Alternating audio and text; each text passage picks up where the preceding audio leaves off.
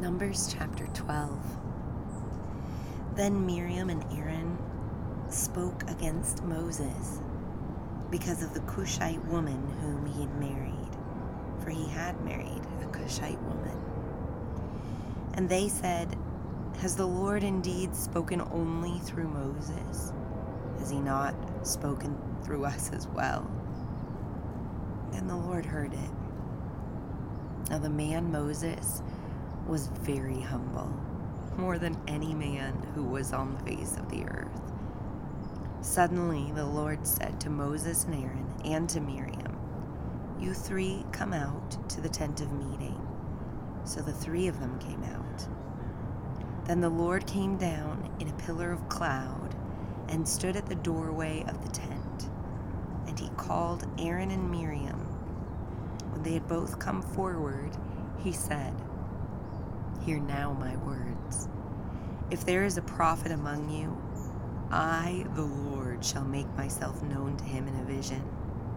I shall speak with him in a dream. Not so with my servant Moses. He is faithful in all my household. With him I speak mouth to mouth, even openly, and not in dark sayings and he beholds the form of the Lord. Why then were you not afraid to speak against my servant, against Moses? So the anger of the Lord burned against them, and he departed. But when the cloud had withdrawn from over the tent, behold, Miriam was leprous, as white as snow. As Aaron turned toward Miriam, behold, she was leprous.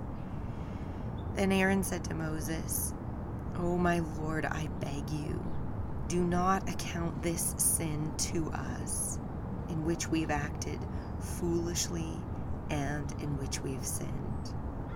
O do not let her be like one dead, whose flesh is half eaten away when he comes from his mother's womb. Moses cried out to the Lord, saying, Oh God, heal her, I pray. But the Lord said to Moses, If her father had but spit in her face, would she not bear her shame for seven days? Let her be shut up for seven days outside the camp, and afterward she may be received again.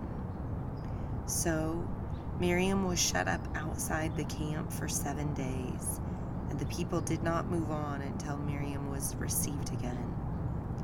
Afterward, however, the people moved out from Hazeroth and camped in the wilderness of Paran.